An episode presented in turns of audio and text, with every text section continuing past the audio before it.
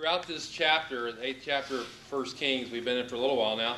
We're at the end of it, by the way. Uh, we've discovered truths about the Lord that are honestly really great theological truths about Him that you wouldn't see at first glance if you, if you just looked at this, uh, just did a quick reading of it. Um, we've seen these in the context of the dedication of Solomon's temple. Now, by the way, we don't ignore the historical context. Sorry, Ben. Sorry. Didn't even think about that. Wait a minute. I don't have the. Okay, that's right. That's gone, huh? Okay. Anyway, we don't ignore the historical context. We don't, you know, bypass that and just come up with our own sermons, like I've heard most of my life, by the way, not here.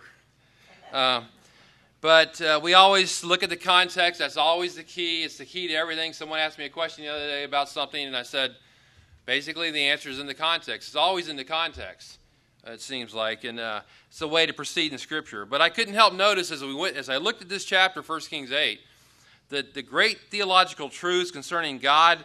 We talked about the presence of God in this chapter. We've talked about the glory of God. We've talked about God's faithfulness, God's uniqueness. We talked about transcendence and immanence of God, as Mike talked about also from Acts 17 this morning. You see that in different places in the Scripture. Perfect uh, place to look at it is there. We talked about the forgiveness of God.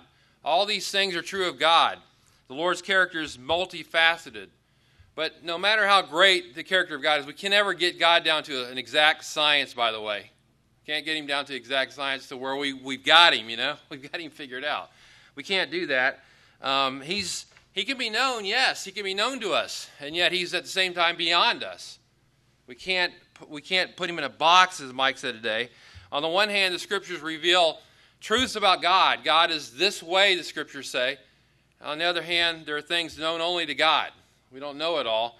Uh, as Moses said in Deuteronomy 29 29, the, th- the secret things belong to the Lord our God, but the things revealed belong to us.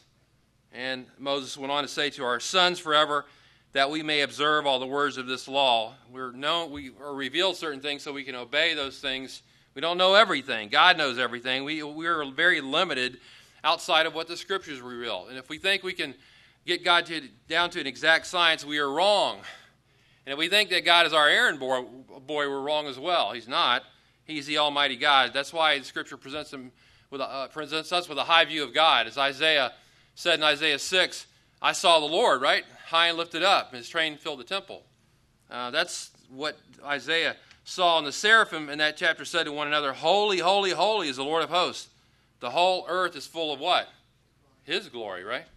So we're the, we're the ones who are the errand boys for God, not the other way around. God's exalted on high. So now we've come to the end of this lengthy prayer. Solomon's going to sum up his final thoughts. And uh, in this chapter tonight, we're going to examine Solomon's approval, Solomon's praise, Solomon's desires, and Solomon's sacrifices. First of all, notice Solomon's approval. Turn to second or First Kings chapter 8 Look at uh, verses 54 and 55. Solomon has finished finishes praying. It's been a long prayer. He addresses the people once again. But look at look at uh, 1 Kings 8, 54, whatever I just told you. When Solomon had finished praying this entire prayer and supplication to the Lord, he arose from before the altar of the Lord, from kneeling on his knees with his hands spread toward heaven, and he stood and blessed all the assembly of Israel with a loud voice, saying, and he proceeds to address the people again. But that's not the whole story. you see, when you study First Kings, you've got to compare it with the Chronicles, especially Second Chronicles. Kind of a, uh, so let's do that. Turn to Second Chronicles chapter 7. This is the parallel passage to this. It's going to add some information here that we don't see in 1 Kings chapter 8. Second Chronicles 7. In Second Chronicles 6, you have the same basic prayer Solomon prayed in 1 Kings chapter 8. And then it goes on and continues in Second Chronicles chapter 7. Let's read Second Chronicles 7 1 to 3. When you take into account both passages, by the way, I believe this is what follows immediately upon Solomon finishing his prayer. Second Chronicles 7, verse 1. Now, when Solomon had finished praying, here's what happened. Happens. Fire came down from heaven and consumed the burnt offering, and the sacrifices, and the glory of the Lord filled the house. The priest could not enter into the house of the Lord because the glory of the Lord filled the house all the sons of Israel, seeing the fire come down and the glory of the Lord upon the house, bowed down on the pavement with their faces to the ground, and they worshipped and gave praise to the Lord, saying, Truly he is good. Truly his loving kindness is everlasting. That's the parallel account. Now the question may come, why isn't this, is this not this recorded in 1 Kings chapter 8? Why isn't there? Well, um, because uh, the only thing I can tell you is um, Kings and Chronicles are like the Gospels. Kind of, you have to kind of harmonize them. You look at all four Gospels together, and you see how the events flowed. That's how it is with these books. Also, the Kings were written for more of a historical perspective, and the Chronicles were written for more of a, a priestly perspective. And so you have the different purposes. So we have to look at both accounts. And here's how I take the order of events to be as I look at both accounts. First of all, you have in 1 Kings 8 and 2 Chronicles 5, 6, 7, you have the uh, installation of the ark. As they begin to dedicate, build the temple, or dedicate the temple rather, they install the ark of the covenant into the temple. Then the glory cloud fills the house of the Lord. The glory of the Lord fills the house, as the beginning in 1 Kings chapter 8. Solomon addresses the people. Solomon prays. Solomon finishes praying. Fire comes down from heaven. And then Solomon addresses the people again, 1 Kings chapter 8. And then Solomon offers sacrifices. And I think probably that's what happens in the order of events in these two accounts. At any rate, Solomon finishes praying. And when he gets through, the next thing that happens is 2 Chronicles 7 1 Fire came down from heaven, consumed the burnt offering, the sacrifices, and the glory of the Lord filled the house. Now it talks about sacrifices here. Where do those sacrifices come from? Well, if you look in the beginning of 1 Kings chapter 8, if you recall what we read there in verse 5, it says in 1 Kings 8 5, you might want to keep your finger in both passages. King, uh, King Solomon and all the congregation of Israel were sacrificing so many sheep. This is at the beginning, before the prayer. Sacrificing so many sheep and oxen, they could not be counted or numbered. So I have to assume that these are the same offerings. Somehow this works out to where these are the same offerings that are uh, uh, again used when the fire comes down and consumes them. It also speaks again of the Lord's filling, the glory of the Lord filling the, the house of the Lord. Um, verse 3, by the way, Second Chronicles, verse 3 says, Fire came down and the glory of the Lord upon the house. Somewhat different for 1 Kings chapter 8, which says the glory of the Lord filled the house. This says it's coming down upon the house, kind of a different rendering there on this second go round. And again, once again, there's this delay. The priests can't do their job temporarily because the glory of the Lord has filled the house. Now, why did fire come down from heaven? Well, it was a sign that the Lord approved of the events of the day. He approved of the prayers of Solomon. Solomon was deadly serious. Now, you have to put out of your mind the fact uh, uh, Solomon's later uh, things that happened to him later. You have to put that in your mind for that. We're not there yet. Right now, we see a man who loves the Lord, a man who's worshiping God, a man who prays, and so the Lord approves of these events. And the Lord approves of the purpose of the temple, which is to glorify God, right? The Lord approves of the sacrifices that have already been offered. God is pleased with Solomon. God is pleased with his heart. He's pleased with the worship that's been taking place. By the way, the same thing happened in Leviticus 9 when the tabernacle was finished. Leviticus, the last verse of Leviticus 9 says, when this, all this took place, there, was, there were sacrifices there. Then fire came down from before the Lord and consumed the burnt offering and the portions of fat on the altar. When, and when all the people saw it, they shouted and fell on their faces. They're joyful because God has accepted their offering. And so the Lord accepted this, uh, this offering of Solomon. He's approved of it. He is pleased. By the way, the Lord's pleased when our goal is to glorify Him, right? He's pleased with that. He is pleased when we repent of sin, as it talks about in 1 Kings 8. He is pleased when we offer him praise, as Solomon does in this chapter. He approves of these things. And then in 2 Chronicles 7 3, the, the reaction from the people is to bow down and give praise, and they say this Truly, he is good. Truly, his loving kindness is everlasting. So Solomon and the people have the approval of God on their activities because when we glorify God, God approves of this. Secondly, notice Solomon's praise. Now go back to 1 Kings chapter 8. Solomon's praise, 1 Kings chapter 8, verse 54 through 56. It says there, when Solomon had finished praying, this entire prayer and supplication to the Lord, he arose from before the altar of the Lord, from kneeling on his knees with his hands spread toward heaven, and he stood up. By the way, it's kind of difficult to determine the exact chronology of events here. I'm trying to piece it together as best I can. But he, st- he stands up and blesses all the assembly of Israel with a loud voice, saying, Blessed be the Lord who has given rest to his people Israel according to all that he promised. Not one word has failed of all his good promise, which he promised through Moses, his servant. Verse 22, if you go back to verse 22, it says he started the prayer by standing. It says there, then Solomon stood before the altar of the Lord in the presence of all the assembly of Israel and spread out his hands toward heaven. That's how he starts his prayer. But somewhere along the way, his posture changes and he finishes the prayer in verse 54. It says, He finished his prayer and arose from before the altar of the Lord from kneeling on his knees. So he starts out standing and he ends up kneeling before everybody. Now, there's no correct, there's no incorrect way to pray as far as posture is concerned. I've heard people say that you have to pray on your knees. I love what uh, uh, Spurgeon said one time. Uh, he said, You know, I've known some people to be in the habit of, of getting on their knees to read their Bible. He says, Such an uncomfortable thing to be doing. I'd rather sit back in my easy chair and read the Bible. So that was pretty funny. But there's no correct way, incorrect way to pray no, and as far as posture is concerned. You see people in the Bible standing, you see them kneeling, you see them sitting, you see them lying down their face before God.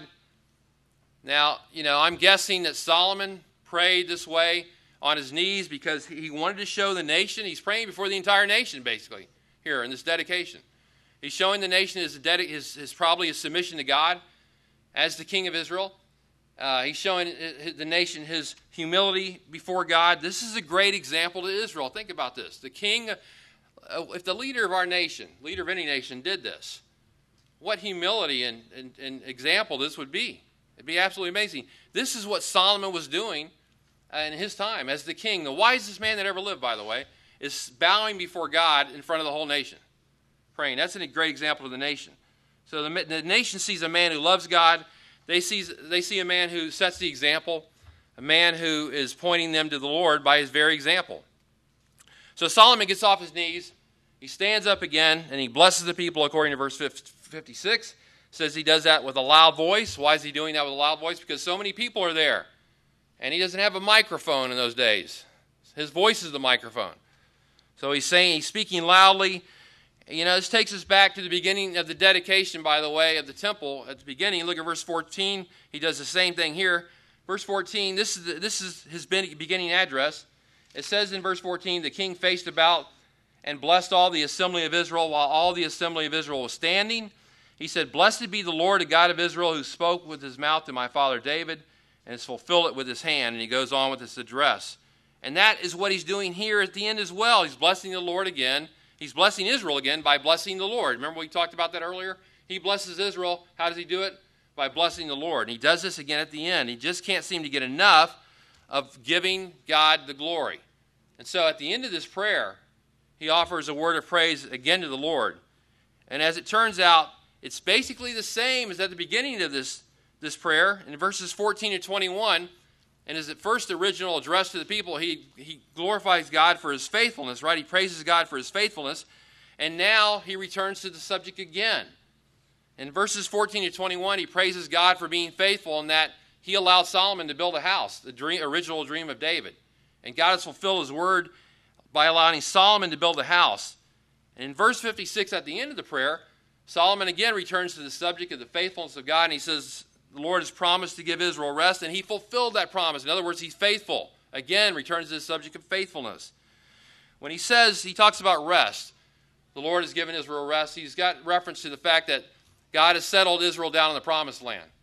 He's allowed them to live in the promised land and inherit that land. And God fulfilled that word. And again and again throughout this chapter, you see God, God's faithfulness exalted. He's faithful again and again to his people. Now look at verse 56. It's a very interesting sentence in there. It says this Solomon says, Not one word, talking about God's faithfulness, not one word has failed of all his good promise which he promised through Moses, his servant. Not one word has failed of all his good promise which he promised me through Moses, his servant. That phrase is been, if you've, if you've been reading through your Bible, you've seen that phrase before. Similar phrase. Joshua 21 45. In that, in that, cha- in that uh, uh verse, Joshua 21 45, uh, Joshua says, Not one of the good promises which the Lord has made to the house of Israel has failed. All came to pass. And then in his farewell speech, Joshua again, Joshua 23 14, he says this I am going the way of all the earth. I'm going to die. And, and, and you know in all your hearts and all your souls that not one word of all the good words which the Lord our God spoke concerning you has failed. All have been fulfilled for you, not one of them has failed. Now, understand that, you know, as soon as that, that is said, somebody says, well, especially back in Joshua, what about, you know, it says not all, none of the promises of God have failed. What about he promised that they'd have so much land in Israel, and yet that never came about in history? They never got to their complete full boundaries that had been promised before. Somebody brings that up. But yet it says his good promises have, succeeded and they've been fulfilled and they've not failed and so on. So, what do we do with this?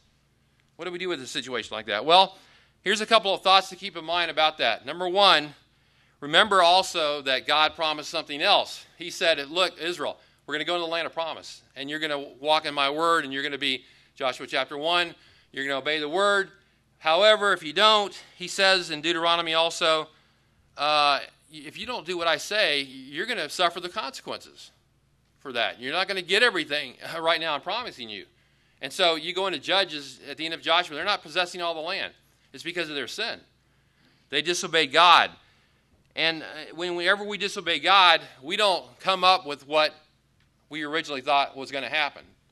You remember also the Lord spoke when uh, uh, the Lord often told Moses and Israel about going to the promised land. And then there's that day in Numbers 20 where uh, God says to Moses, Speak to the rock. And what does he do? Moses, he messes it up and he gets angry and he, and he strikes the rock twice. And God says, You're not going in the promised land. You're not going in because you disobey me. So sometimes conditions are not met, the Lord has set. We blow it. And then another thought to think, keep in mind is all the promises God fulfilled up to Joshua 21 or 1 Kings chapter 8. They were fulfilled in history uh, on God's timetable up to that time. Yes, He fulfilled all the promises He had made up till that time in history. There's future promises to be, to be fulfilled yet in, in coming days, but this is His timetable. Up to that time in history in Joshua 21, not one good word failed of the promises God had made. Same thing is true in 1 Kings chapter 8. so there will be future fulfillments. We're on God's timetable, not ours. Solomon is absolutely enamored with the faithfulness of God. He can't get enough of it. He keeps talking about it, and he keeps returning to the subject. And we should be enamored with it too. We should be enamored with the subject of the faithfulness of God. It's something we should, that should occupy our attention every day. How could we not think about God's faithfulness to us every single day in so many ways? And so Solomon praises God for his faithfulness. Thirdly, notice Solomon's desires. Solomon's desires. Look at verse 50, that's 57 to 61. Verse 57 May the Lord our God be with us, Solomon says. As he was with our fathers, may he not leave us or forsake us, but that he may incline our hearts to himself to walk in all his ways to keep his commandments and his statutes and his ordinances, which he commanded our fathers. And may these words of mine, with which I have made supplication before the Lord, be near to the Lord our God day and night, that he may maintain the cause of his servant and the causes of his people Israel as each day requires, so that all the peoples of the earth may know that the Lord is God. There's no, there's no one else. Let your heart therefore be wholly devoted to the Lord our God, to walk in his statutes and to keep his commandments, as at this day. Solomon expresses three desires in these verses. Three desires. Now, the way we know that it's the desires by the grammar, notice the word, the, the word may is a tip off for that. Notice the word may three times, verse 57. May the Lord our God be with us. Verse 58, that he may incline our hearts to himself. Verse 59, and may these words of mine be near to the Lord. The word may is used to express a desire or a wish. This is a desire, a deep seated desire Solomon has, a wish. He's asking God to fulfill these things. and he names three desires. First of all, he has a desire for the Lord's continued presence in verse 57. He has a desire for the Lord's continued presence. He says in verse 57 May the Lord our God be with us as he was with our fathers. May he not leave us or forsake us. Now, the first thing Solomon does when he starts to dedicate this temple, the first thing he does in 1 Kings chapter 8 is he says, I want the Ark of the Covenant in the temple. It's not in the temple, it's in Jerusalem, in a tent at the time. And he goes and has the priests go get it. They bring it in the temple. Why? Because the Ark of God symbolizes the presence of God. Solomon wants the Ark of God in the temple. He wants the Lord's blessings in the temple. The Ark of God is a vital piece of furniture, as we know from reading the Old Testament. It went before Israel in the wilderness. Uh, it was originally in the, in the tabernacle. Solomon wants it in the temple also, and so he expresses this desire for, and now he's, he's, he expresses a desire for the Lord's abiding presence with them, in addition to the Ark of the Covenant. So again, we're revisiting another theological subject we've seen already in this chapter, the presence of the Lord. He says, May the Lord be with us as he was with our fathers. Solomon wants God's presence with him. As he was with, and he says, do it in such a way as he was with our fathers. The Lord clearly was with the fathers of Israel, the, the founding uh, fathers of Israel, the, the, one, the ones who were at the beginning of the nation, like Abraham. He was with Abraham. He called Abraham, the Lord did. He worked with Abraham. He made promises to Abraham. And he told Abraham in Genesis 15:1, "Do not fear, Abraham. I am a shield to you." In other words, I'm going to protect you. I'm going to be with you. I'm going to go with you wherever you go. You don't have to, to be afraid at all. He was with Abraham. He was with Isaac, another father in Israel. Isaac, the son of promise. And in Genesis 26, 24, the Lord appeared to Isaac and he said, I am the God of your father Abraham. Do not fear. I am with you. I'm with you. You don't have to be afraid. He was with Jacob as well. Genesis 28, 15. The Lord says to Jacob, Behold, I am with you. Again, I'm with you, and I'll keep you wherever you go. He was also with, Moses. Uh, when Moses was called to lead Israel out of Egypt, uh, Moses didn't want to do that job. And in Exodus 3:11, Moses says, "Who am I that I should go to Pharaoh? This is the Pharaoh of Egypt. This is the one leading the nation of Egypt, powerful Egypt, the most powerful nation on the planet at the time. Who am I that I should go to Pharaoh? I'm out here in the, in the uh, you know, I'm, I shepherd boy this time. Who am I to go to Pharaoh that I should bring the sons of Israel out of Egypt?" And God said this.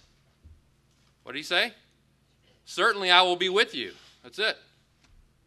You can go because I'm going to be with you. That's he's guaranteeing him his presence. And so that's all you know, that's all he needs. That's all you need, Moses, is my presence. I'm with you. Don't worry about it. He was also with Joshua. In Deuteronomy 31 6, Moses said to Joshua, Be strong and courageous. Do not be afraid or tremble at the people you're going to go to, the Canaanites, for the Lord your God is the one who goes with you.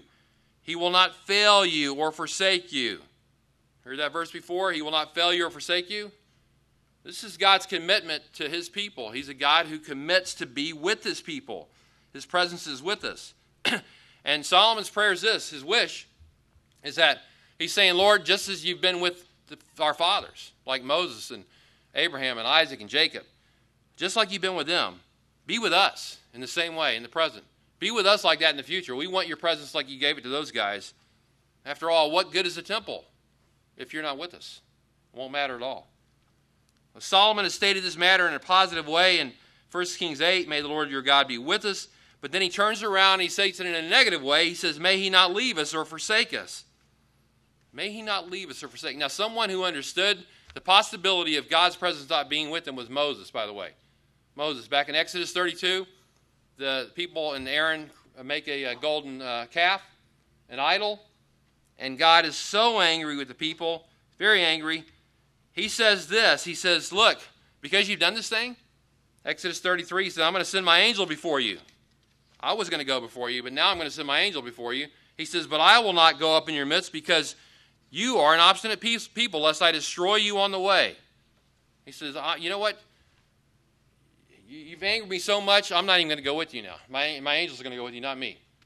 And Moses is, is very troubled by this. He's very troubled by the fact that the Lord they're going to go into they're going to go into Canaan and, and God's not going to go with them. Think about that for a minute. He's troubled by this statement. He dreads the thought of being without the Lord's presence, and he dreads it so much. The Lord finally has mercy on Moses, and he says in Exodus 33, All right, Moses, my presence shall go with you. My presence shall go with you. And Moses said, If your presence does not, if your presence does not go with us, do not lead us up from here. In other words, if you're not going with us, I don't want to go. because without your presence, we're nothing at all. Nothing's going nothing's going to work. Can you imagine? And we talked about this before. Can you imagine what it would be like as a believer if you don't have if you didn't have the Lord's presence with you?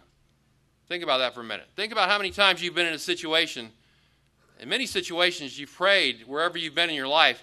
You have prayed, and some here, or some from another country right now in this auditorium with us, that they're working in another country. Think, Jonathan, how many times you've been in Africa and, and situations maybe where you prayed for, where you knew God was with you and you took comfort in that. Think about the times in your life where you knew God was with you and you took comfort of that. What would it be like if He wasn't with us? What would it be like if the Holy Spirit did, did not indwell us? What would it be like if Christ was not always with us to the end of the age? What would it be like without His presence? But the fact is, He is with us. We can take comfort in that and be reassured by that. And that Old Testament promise, Joshua, that was made to Joshua is confirmed today in Hebrews 13 5. It says there, Be content with what you have, for he himself has said, I will never desert you, nor will I ever forsake you. I'm not going to desert you. That's from the Old Testament, that promise.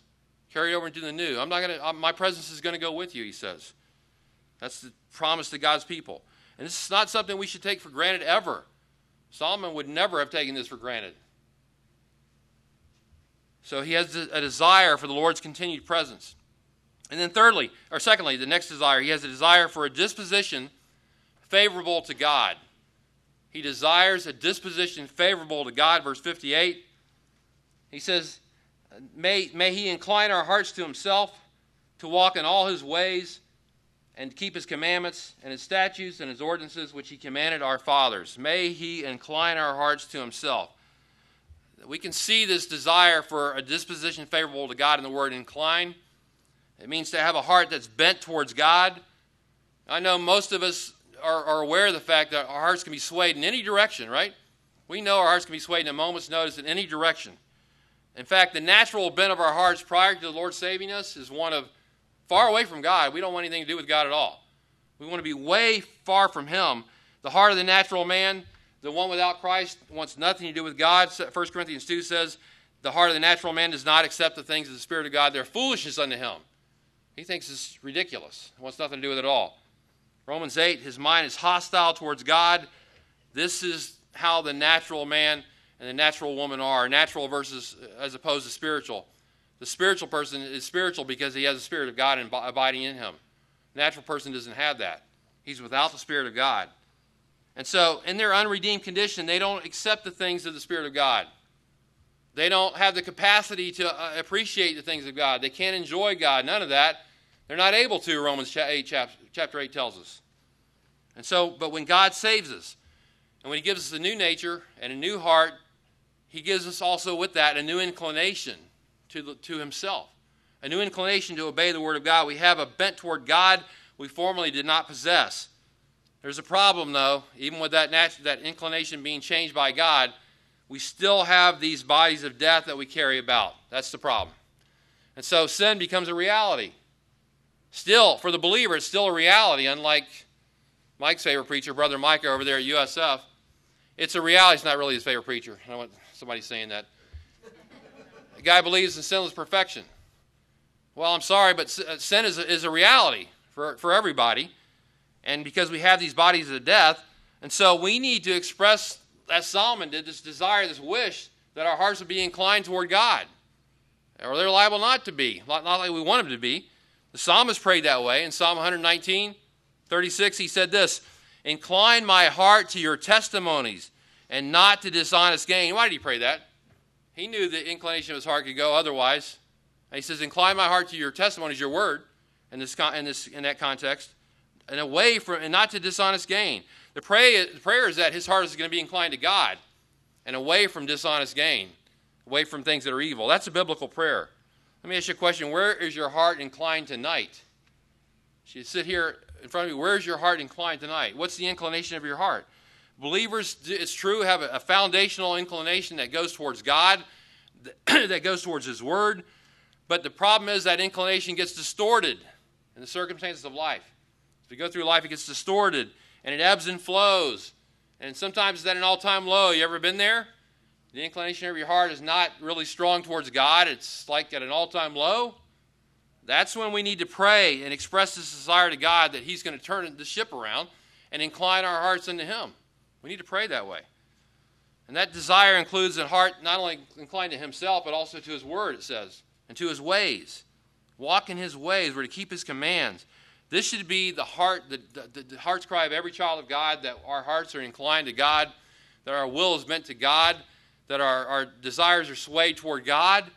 that we want to live for Him. We should pray this way. Should, this should be our desire of our heart. And thirdly, another the third desire, Solomon has a desire for his prayer to be remembered before God. His prayer to be remembered before God, verses 59 and 60.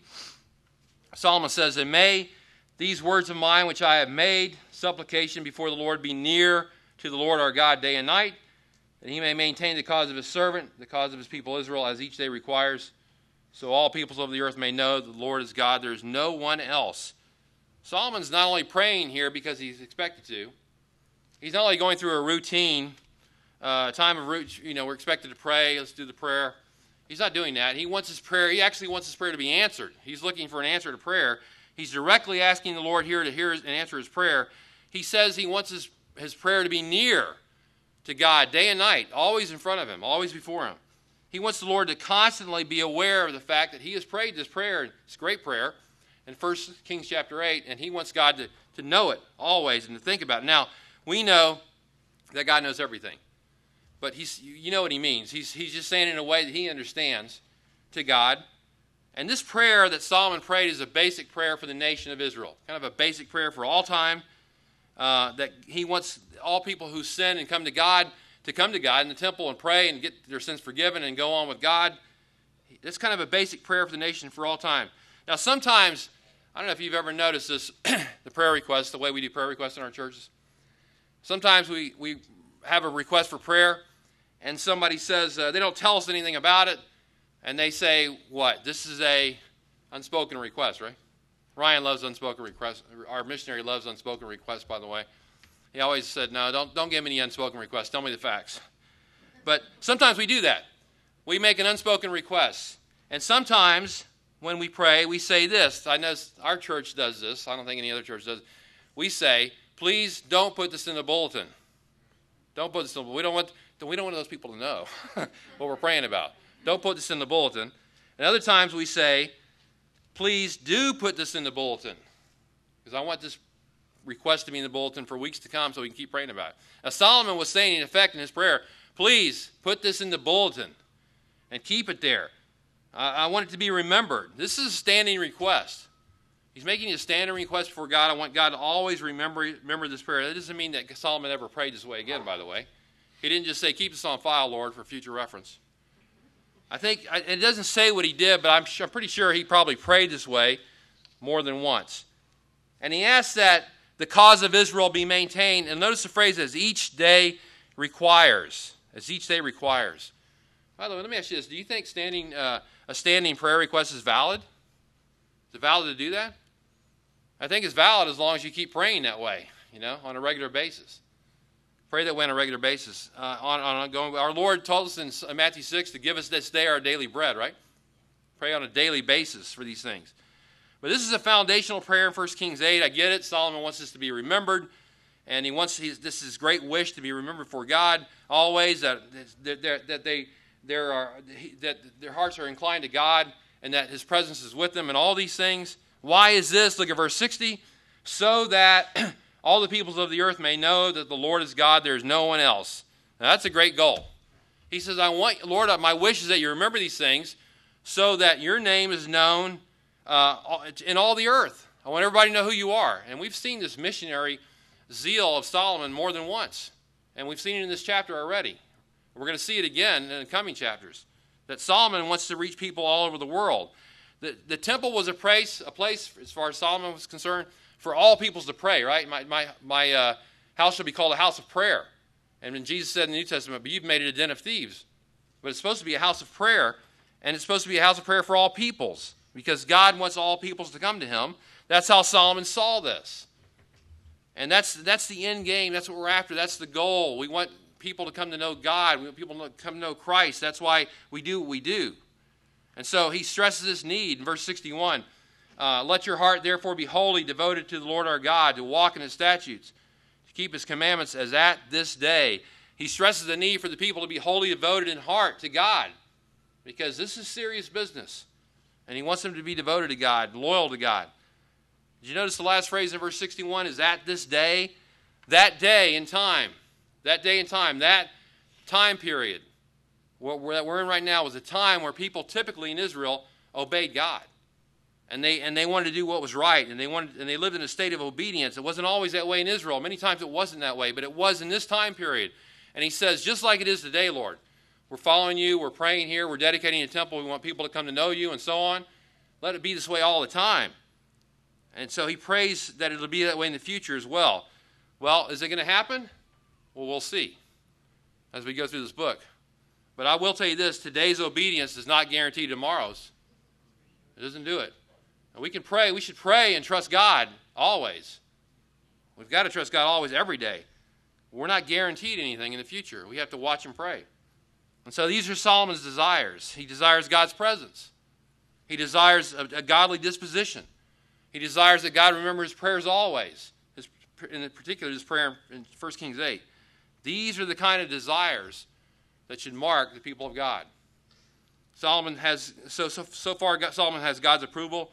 He's praising God, he's expressing godly desires. And fourthly, look at Solomon's sacrifices in verses 62 to 66. Now the king and all Israel with him offered sacrifice before the Lord. Solomon offered for the sacrifice of peace offerings, which he offered to the Lord, 22,000 oxen, 120,000 sheep. So the king and all Israel, the sons of Israel dedicated the house of the Lord. On the same day, the king consecrated the middle of the court that was before the house of the Lord, because there he offered the burnt offering and the grain offering and the fat and the peace offerings, for the bronze altar that was before the Lord was too small to hold the burnt offering and the grain offering and the fat of the peace offerings. So Solomon observed the feast at that time, and all Israel with him, a great assembly from the entrance of Hamath to the brook of Egypt before the Lord our God for seven days and seven more days, even 14 days. On the eighth day, he sent the people away, and they blessed the king. Then they went to their tents joyful and glad of heart, and for all the goodness that the Lord had shown to David to his servant and to Israel, his people. Solomon's sacrifices. Now, the first thing you're going to notice that I noticed when I read this is the exceedingly large numbers that are mentioned here. I mean, they're, think about this 22,000 oxen are offered, 120,000 sheep. Does that seem outrageous to anybody else or just me? What? Two of us seems outrageous too. You know, I, I, I look at this and I think, why? Why are you doing this? All this? It seems like it's over the top, right? Um, and there, I tell you what, and, and, he had to have an additional space to accommodate all the offerings. So he gets this, uh, all, this courtyard in front of the temple, in front of the temple, not inside the temple, to accommodate the extra sa- sacrifices. These are big numbers. By the way, don't think that certain Bible scholars, they call themselves, haven't noticed this. One guy said, These figures are exaggerations for effect. Sounds like, I won't say anything there. Anyway, they're exaggerations for effect. Another guy said they seem excessively large. Another commentator said they are utterly fantastic. You know, when I read these things, I, I thought of uh, Zacharias in Luke chapter 1. And they and Luke Luke was or he was not Luke Zacharias was in the temple praying and doing his service for God and uh, an angel comes and says, "Hey, your wife who's up in years is going to bear a child," and he doesn't really believe it, you know. And and so because he didn't believe it, the angel said, "You you don't believe me? So therefore, you're going to be a mute until the day of your son's birth. That's how it's going to be. You don't believe me. Now, there are many people who will not accept what the scriptures say on face value. We call them unbelievers, right? Why? Because they don't believe. They don't believe the scripture. But God's true people will always believe the scripture and what it says. Even though it may seem strange at first or hard to understand, there's many things that are hard to understand in scripture. There's many things that are clearly understood, by the way. We don't. We need to work on those first of all. But uh, there's no real. If, if, it comes down to, it, there's really no difficulty in understanding this. It's very simple. Uh, you don't have to be, take a great stand on this. Here I stand, like Martin Luther. I can do no other. God help me. You don't have to do all that, because even an elementary child can under, can figure this one out in time. Okay. Here's in the first place. Notice this. It was not only Solomon who was involved in this. It was all Israel. Look at verse 50, uh, 62. The king and all Israel with him offered sacrifice for the Lord. Everybody's involved in this. Verse 63, the end of the verse. So the king and all the sons of Israel dedicated the house of the Lord. Everybody's involved. Verse 65. So Solomon observed the feast at that time with all Israel with him. By the way, it's the Feast of Booths. It's a time where it's a community thing. People are getting together and they're fellowshipping as a, as a whole community, rejoicing as a whole community. And then verse 63 says that the 22,000 oxen and the 120,000 sheep were peace offerings. That's the key. They were peace offerings. A lot of people involved in their peace offerings. In this offering, the peace offering, basically the, the fat portions and the entrails are devoted to God, and guess what? The rest of it, the flesh, was to be eaten by the people. It's to be eaten by the people. The, the regulations for these kind of offerings are found in Leviticus 3 and Leviticus 7. And the goal of this offering, this peace offering, was to unite the people with the leadership, with God, in a community uh, uh effort there. In fact, most some translations uh, translate the word peace fellowship offerings. It's a time of fellowship. And so they're going to have a feast, basically. the festival normally lasted seven days. That was typical, lasts for seven days. But because this is a special occasion, I mean, how often do you, do you, do you uh, dedicate a, a temple, right, in Israel? This is the first time ever. Special occasion, so they extend this to 14 days. It's a 14 day festival instead of seven days. Now, um, verse 65 uh, Solomon observed a great feast at that time. At the end of it, it says even uh, seven days and seven more days, even 14 days. Now, let me clear up some possible confusion because it says they celebrated for 14 days, and then you get to verse 56 or 66, and it says this: On the eighth day, he sent the people away; they blessed the king. Okay, so they celebrate for 14 days together, right? Yet on the eighth day, Solomon says, "Go on home, everybody. It's all good." So, what does that mean? what he's saying is this: they had two sets of seven days. And the second set of seven days, on the eighth day, the 15th day, he sent them, he sent them home that day. I know it's, it's one of those things you look at and you're puzzled, right? I was puzzled. Let's just put it away. Me and a couple other people were puzzled over here. So the people ate the sacrifices for 14 days. Now think about this. It takes a lot of food to feed 14 people, uh, people for 14 days. Lots and lots of food. It takes a lot of food to feed some of us for one day, for one meal. But for 14 days, and then notice verse 55 Solomon and all Israel with him, a great assembly from the entrance, entrance of Hamath to the brook, brook of Egypt. It's a way of saying this. It's like saying, see, Hamath is in the far north, the far north of Israel. Brook of Egypt, Egypt, Wadi of Egypt is in the far south of Israel. And it's like saying, if you're in America, everybody from Washington State all the way from Florida came together for this, this festival. I mean, everybody was there, all 12 tribes of Israel, all kinds of people there from all over the nation. Um, and so you, so you have, you better have a lot of food on hand. So guess what? They have a lot of sacrifices for 14 days, and they're able to handle all this crowd. And so, and there's other types of sacrifices given, like burnt and grain and fat offerings and so on and so forth. They're doing all this great festivities. What's the result of all this? Verse, verse 66 tells us on the eighth day, he sent the people away, and they blessed the king, and they went to their tents, joyful and glad of heart, for all the goodness that the Lord has shown to David, his servant, and to Israel's people. People are ble- they're blessed by what has happened here. You can imagine this is an incredible thing that's happened in Israel. This dedication of the temple, this king who loves God, is serving God, who's the wisest king, wisest man ever lived. And you have all this going on. They're praising God. They're having this great festivity. They're sacrificing left and right. God is pleased with the sacrifice. He consumes it with a fire. All this is going on. They go home joyful and glad of heart. Why? Because they realize that God has been good to them. God has been good to them. He's shown his goodness to them. And what's funny about this in verse 66, it says, He showed his goodness to David. It doesn't say Solomon. After all this talk about Solomon, Solomon's praying, Solomon's doing all the sacrifices, and so on. And then at the end, you get to this. And he showed his goodness to David. That's strange. But the reason he says that is because who was the one who came up with this idea of the temple building in the first place? David did. It was his dream. He wanted to do it. and yet, of course, we know in the in the uh, we know that God was behind all this to begin with, but we know that David couldn't do it, and that Solomon, his son, completed it. But David was God was showing his David his, his goodness to David rather, and by completing this temple, he was showing his goodness also to Solomon and all of Israel. So God is good. We could mention one more attribute of God in this chapter, as we've talked about several. We could mention the goodness of God as well. he's goodness to us in so many ways. I think everybody here could testify to that. Uh, we, we, he's good to us, and now we can enjoy his. And you think about all his, his attributes we've talked about. We can enjoy his presence. We, we can behold his glory. We're blessed by his faithfulness. We're amazed at his uniqueness. He's a unique God. We talked about that. We stand in awe of his transcendence, the fact that he's creator and all, far above us. Uh, we are thankful for his immanence. He's with us, he's involved with our lives. And we are also grateful because he forgives us of our sin. So God is good to us in so many ways. So many ways. Now, how do we respond to all this? this chapter? Well, like Solomon, we give him praise. What else can we do? We give God praise for all that he's done. Secondly, we, we request of him godly desire that godly desires might prevail, that we might have those kind of desires. And thirdly, we offer him sacrifices in this day and age. We offer him the sacrifice of ourselves. Romans 12, 1. Therefore, I urge you, brethren, by the mercies of God, to present your bodies a living sacrifice, holy and acceptable to God, which is your reasonable service or your spiritual service of worship. We do these things. Now, knowing God and loving God, as we've seen in this chapter, knowing Him and loving Him, this is what we want to do. And understanding His person and work, that is what makes us joyful of heart. That is what makes us glad in heart. And I think these people were glad and joyful because they were coming to know God, and their, and their king was pointing them to God in a greater way. He's a good God, isn't he?